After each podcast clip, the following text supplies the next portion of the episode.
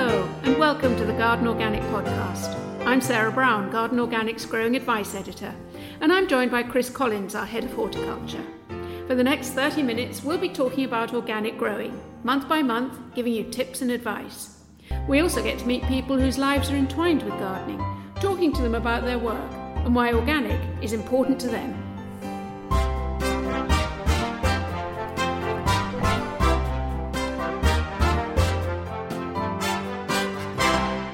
This month is our very first podcast, so we're going to explore a little, discussing why organic is important and what underpins organic growing. Chris talks about feeding his soil, no, not his plants, his soil. And we discuss green manures, those plants which will benefit your soil. And we give tips on successful seed sowing. Being organic is important to me because I believe in creating a healthy environment for my daughter to live in. Not only in the food that she eats, but also in the garden where she plays. For me, it's really important to understand about getting close to understanding your soil and what grows in it. It's important for me to grow organically because I feel it connects me to the soil in a way that is sustainable, sensible, and sympathetic to the earth, and that's how I want my children to be raised. And also I've got a great niece, and it's a great pleasure to see her feet up picking tomatoes, and I wouldn't want her to eat chemicals, so that's why I do it as well. I don't want to eat chemicals, I want to eat fresh. Oh, I've lots to learn, but essentially growing organically in my garden is easy. Of course you win some and you lose some, but the journey from plot to plate is great and the wins are edible. Gardening organically is really important to me because I try to live my life by treading lightly on this planet, and I want to leave it as I found it for future generations. Well, I really wouldn't want to spray loads of poisonous substances all over my food and then eat it. So we've had a number of people tell us today why organic growing is important to them, and maybe some of that chimes with you and your organic growing. I'm joined today by Chris Collins. Chris gardens up in London on a balcony and also on an allotment, but he wasn't always an organic grower. So Chris, tell me, why is organic important to you? Well, Sarah, I think for two reasons organic's important to me. One is incredibly personal, and one is a more general one. And the first personal one, I think, is because when I garden, as I have done for over 3 decades now, I find I'm more in touch with this subject matter than I am in any other form of gardening. I'm closer to it. So speaking as a passionate gardener, organic gardening means you're really quite close to the subject matter. It's all about observation, and you need to be quite attentive, I think, to be a good organic gardener. So I feel closer to gardening through the organic method. The second one is quite simple, really. I think we share our planet. I think that when I started gardening, we were so tidy. We would cut the grass edges, and we were very meticulous. And actually what that did is that actually bumped out the wildlife from many such situations. And I think they're a very important part of the garden. I really get a lot of enjoyment out of them. Plus also you can get into the deep, profound logic of looking after our environment. But on two levels, definitely it's a personal one. I enjoy that style of gardening.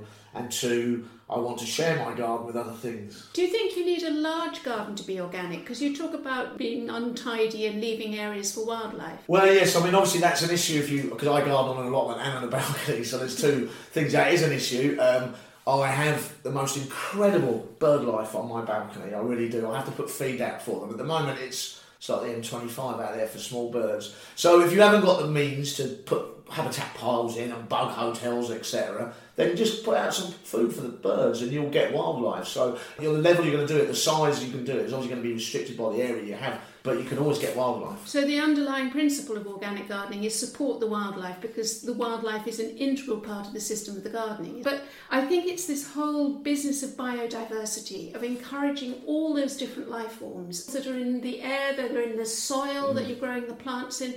As you say, we share the planet. So don't blitz the hell out of it with chemicals. Yeah, and I think you're not going to be as successful, or it's not going to be as enjoyable if you're doing it in a sterile environment. I can't imagine the garden without bird life in it, or the bird song in it, and I think that you compromise that a bit if you're going to use chemicals or be too tidy and too clean about your garden. And of course, it's not just the joy that the bird song gives you or the beauty of the butterfly; it's the fact that they're also working with you. Yeah, they're predators. They're predators. Well, blue tits, I know for a fact, blue tits would feed on aphids on my balcony last year. I had a few on the tomatoes, so they will join in. They will help keep a balance. Yeah, certainly. And I think that is it. And it just again comes into this You know, I feel this way about it. That spiritual connection you have with gardening, I think it was very much enhanced by approaching it in organic matter. Yeah.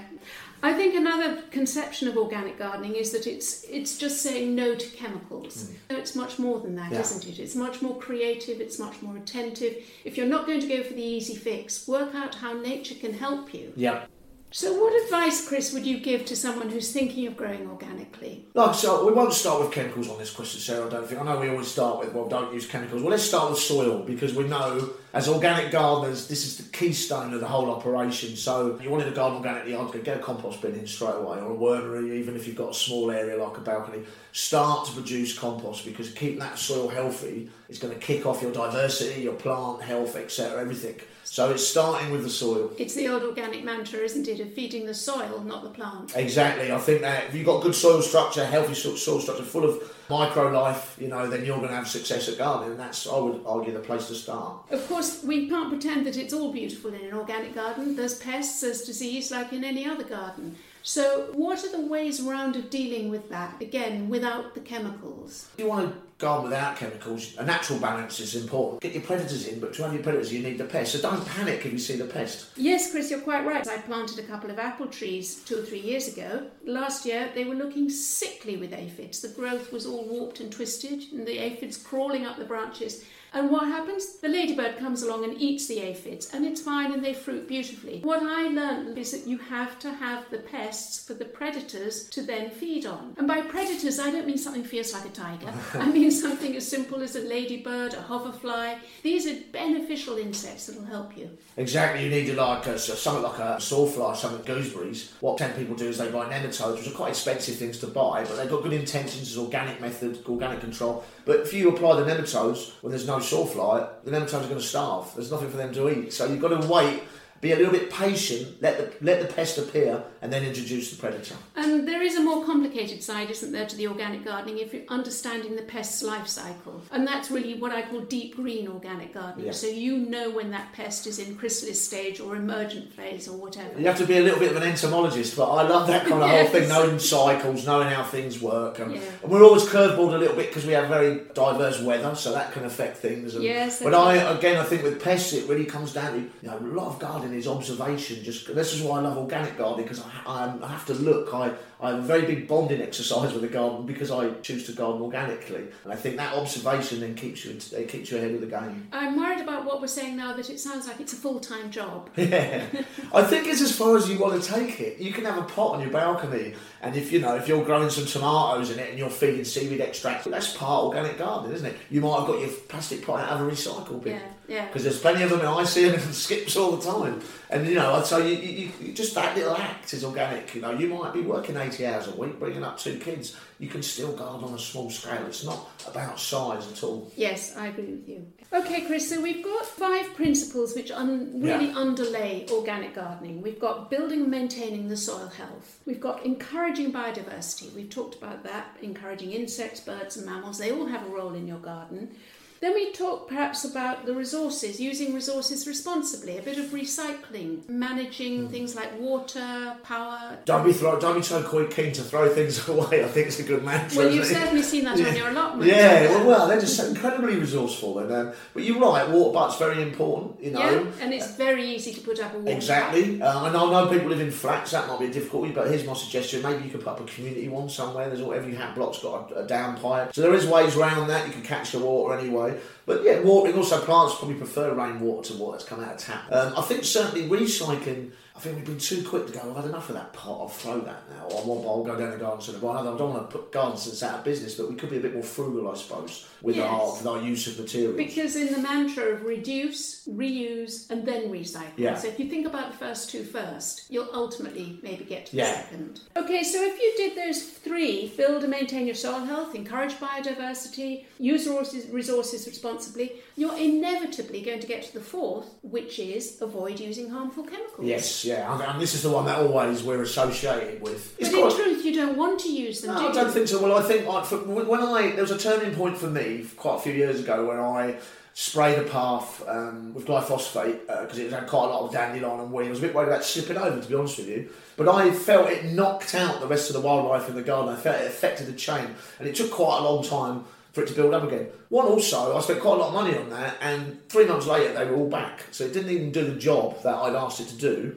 And two, actually going out with a kettle of boiling water, if I really wanted to get rid of that dandelion, I could actually check it that way, so I could do it organically, so there wasn't any need. But then again, was the dandelion really a threat? I mean, I do think sometimes we're obsessed with weeds being a threat to our growing system, and in truth, they're valuable for pollinators, for insects, for birds. No, I don't think they are. I love dandelions. I love the way the petiole and the stem of the flower sort of gets level with the grass, no matter how. It's quite a clever plant. Great for bumblebees, you can eat the leaves. And the other one, of course, is daisies on the lawn, because to me a lawn is like a carpet of 1 million different plants. Yeah. It's not just a monoculture of grass. Once you start thinking about all the different plants within a lawn, you don't want to kill them off with your lawn care product. But it's also not necessarily, I gardened at Westminster Abbey for 4 years and I had 7 acres of lawn and I did it all organically. So if you think about plant physicality, it's really, really important. So you scarify it, you'll break an underground stole on an underground stem, you then get more tufts coming off that stem, you get a thicker sward. Don't cut it too close. People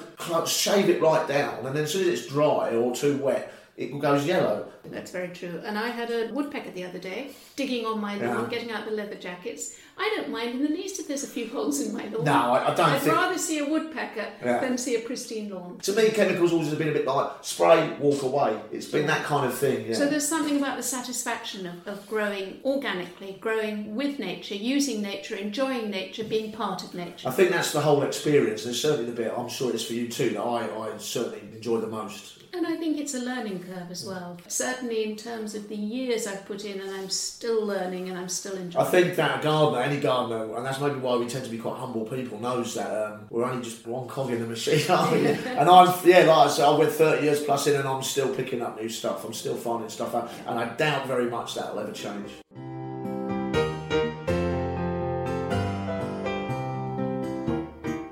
Chris, we're now in the potting shed and it's time to get practical. I'm very excited. Oh yeah, tell me why. Oh, it's March, isn't it? It's nearly the beginning of the sowing season. I can't wait to get going. But I suppose I have to hold my horses a little bit because we need to be thinking probably a bit about soil now. Now the organic rule obviously is to feed the soil, not the plant. How do we set about doing that, Sarah? I think the best thing to do, now the soil's beginning to warm up, the life in the soil's beginning to get active. Let's give it some homemade compost. So that all that microorganism, all the worms, etc., they need to be fed something, and that's what we're putting compost on for. I'm adding it not just to give the soil nutrient, but also it's going to improve my soil texture. Some parts of my garden are quite light, quite sandy, so I need that bulk to give it something for the roots to hold on to. So we're feeding and we're bodybuilding. So I've been talking about my veg patch because I get excited thinking about what I'm going to grow, but of course there are perennials that need that compost as well. Yeah, and I'd like to mulch this time of year, probably about mid-March, I reckon. When the soil's warming up, I'll put my mulch down. There's a number of jobs, really. Obviously, I'm feeding, helping the soil structure. I'm probably protecting it a little bit from late frosts. If you get a late frost, helps keep the water in, stops it getting too cold, looks great as well. So the mulch does lots and lots of brilliant jobs, and it's a great way to use your compost. And it's going to carry through, isn't it, through the year. If we get another hot, dry summer like we had last year, your mulch is going to retain the moisture in the soil. I couldn't stress this enough. Feed the soil, not the plant. It's a good organic principle. Exactly. It's absolutely fundamental. I suppose we should talk a little bit about what we're doing at the moment is how we make a compost. What are your golden rules for that? Well, the golden rule really is that A, it's easy, and B, it's free. So all you have to do is put all your waste from your plants, from your kitchen vegetable peelings or whatever, put your waste together in a heap and it'll start to rot down of its own accord. It's magic, Chris, how it happens. If you're worried about, the science or the technology of it, don't. But think about mixing your green stuff and your brown stuff. Green stuff is going to rot down more easily. That's leaves, foliage, potato peelings, whatever it might be. Brown stuff is drier. You can put cardboard, scrunched up paper, straw on your compost heap.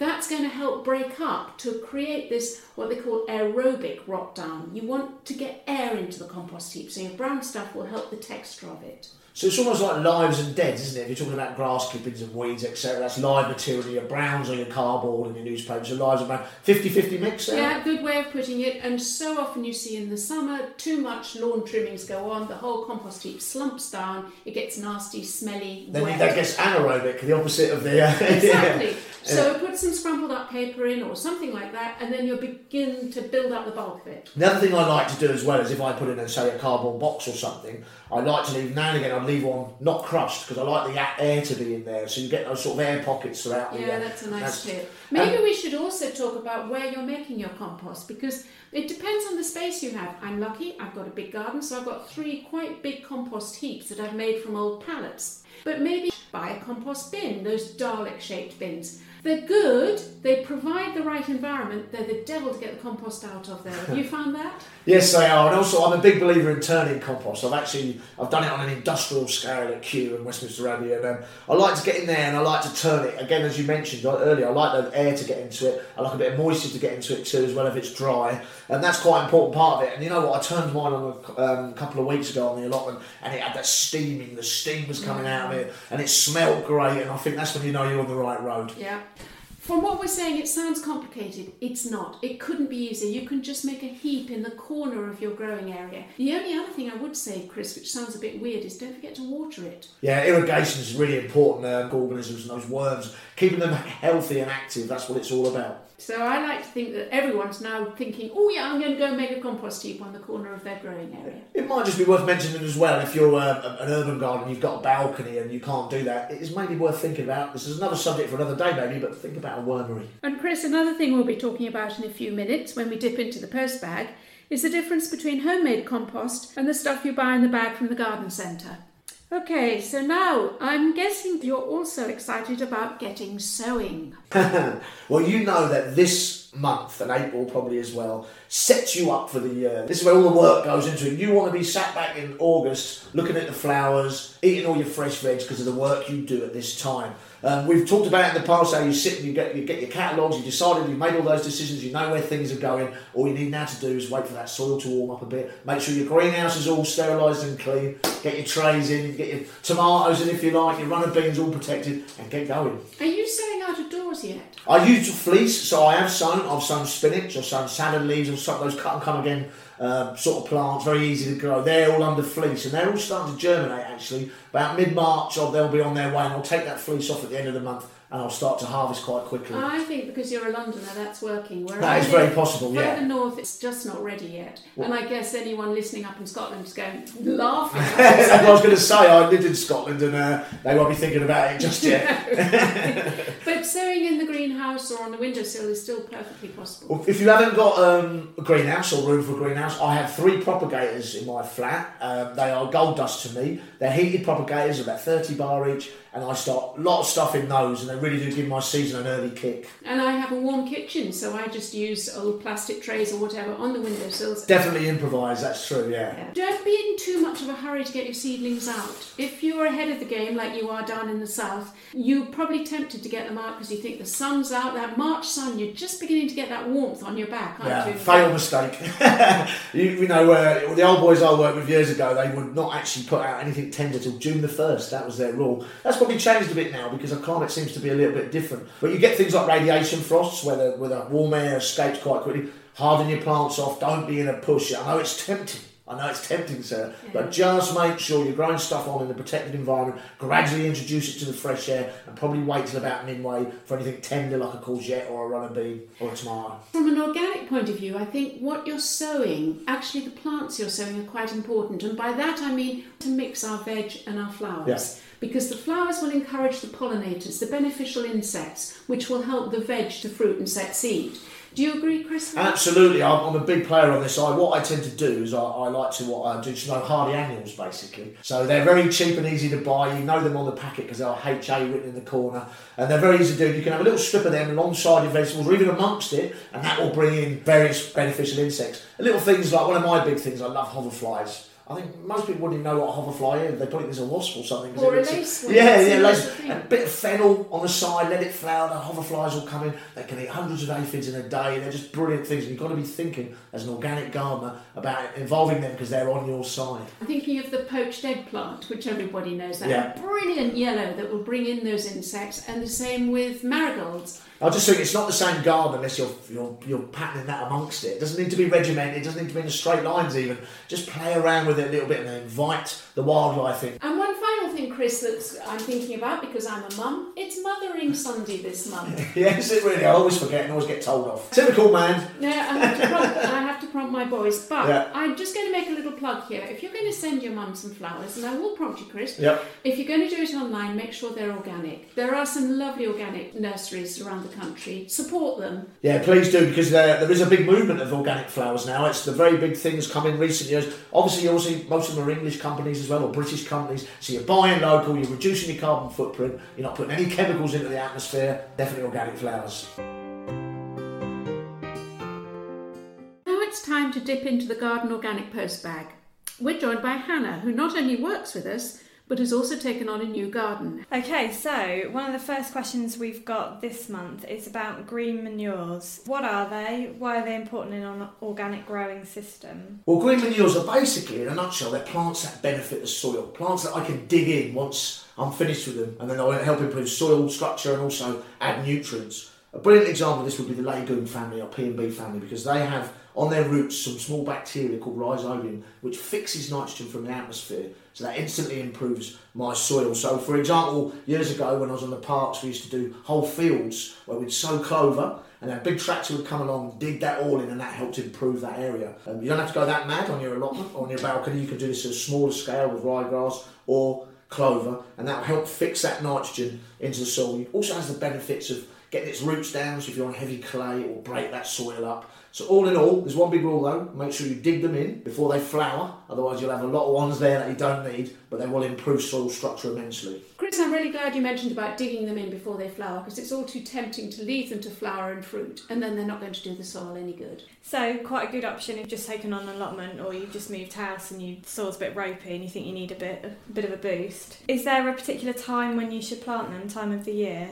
That's a good question. Actually, you can sow green manures all through the year. It's when you have a gap in your plot. So, for instance, in spring would be a good time to sow some legumes. Prior to those later summer crops, peppers, tomatoes or whatever, prepare the soil for them with your green manure plants. You can also sow them in the autumn, because then once they've got settled in the autumn, they'll be there through the winter, helping the soil to retain its nutrients, because we know that in the winter very often nitrogen and such like can get washed out with the rain, it can get leached out. So get your manures in the autumn, and you'll be protecting your soil through the winter. Would you agree, Chris? Absolutely. I don't like to see bare soil in any way. I think my soil is what is the basis of my organic gardening, and I want it working for me. And by using green manures, you're doing that. One, you're keeping the weeds down, you're protecting erosion, you're stopping it leaching, as Sarah says, and also you're going to dig it in at the end of the season and fertilise that soil. So it does so many good jobs on so many levels. Some of them are quite quick to grow as well, so you can do them between crops. Things like mustard, for instance, they're very quick to germinate. And you've got this ground cover which will prevent your weeds as well, so it's good to maybe scatter it amongst taller plants, sweet corn or whatever. In fact, I just mentioned mustard, it's like having an underplant, a ground cover underneath your main crop if you're doing it through the season. So again, you're making that soil work for you the whole time. So any particular tips on how you sow them? Well, I would broadcast sow them, and by that I mean I would take my area of land that I want to sow them into, I'd give it a dig over, a little light dig over, not too much, I'll then rake it and tread it and make it nice and smooth, and then I would literally just scatter really thickly over the area of the seed, say if it was mustard, over that area and then leave to germinate. That's pretty much how I go about it. I agree, Chris. I think the thickness is really important there. You can't be too particular. If it's patchy, it's not going to work. No, exactly. There's plenty about green manures on the Garden Organic website. They're an integral part of organic growing. All the benefits are there in a handy list. Brilliant. Okay, thank you.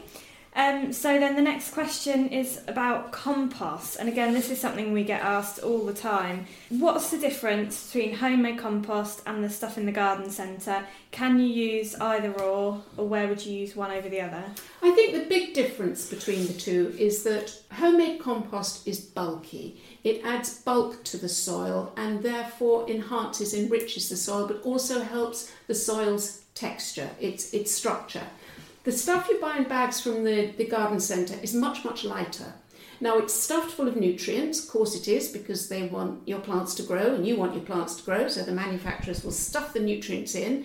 That's fine, but they will disappear over a period of 6 to 8 weeks, so it's a short-term fix. Your homemade compost is a much longer-term fix because it's got a slow release of the nutrients. Things like the nitrates, the potassiums and phosphates, they're slowly released over the months. So you've got that first big difference. Chris, I suspect you use the bagged compost on your balcony. It's lighter, isn't it? It would be a space issue for me to have a compost bin up there for a start. And I can have a little wormery, but obviously it doesn't produce in bulk. And you're right, I need to get it all up there. And what I tend to do is I rotate it a little bit. So I want it light, I want it quite free draining because it's in pots and hanging baskets. And I need to subsidise it a little bit with seaweed extract, etc. But it would be, from practical terms, you get good, decent compost. And I will say, don't be going down this free bags for a tenner from well-known DIY stores, because you'll just end up with a squadgy mess, really. That's what tends to happen. It usually comes too damp and not too structured. Spend a few quid on your compost. Your soil is your key to organic gardening. We cannot emphasise that enough. Make sure that if you're going to buy some stuff, do some decent organic compost. And please, please make sure it's peat-free. Peat bogs are rapidly disappearing. We've lost 95% of this valuable ecosystem in the UK already.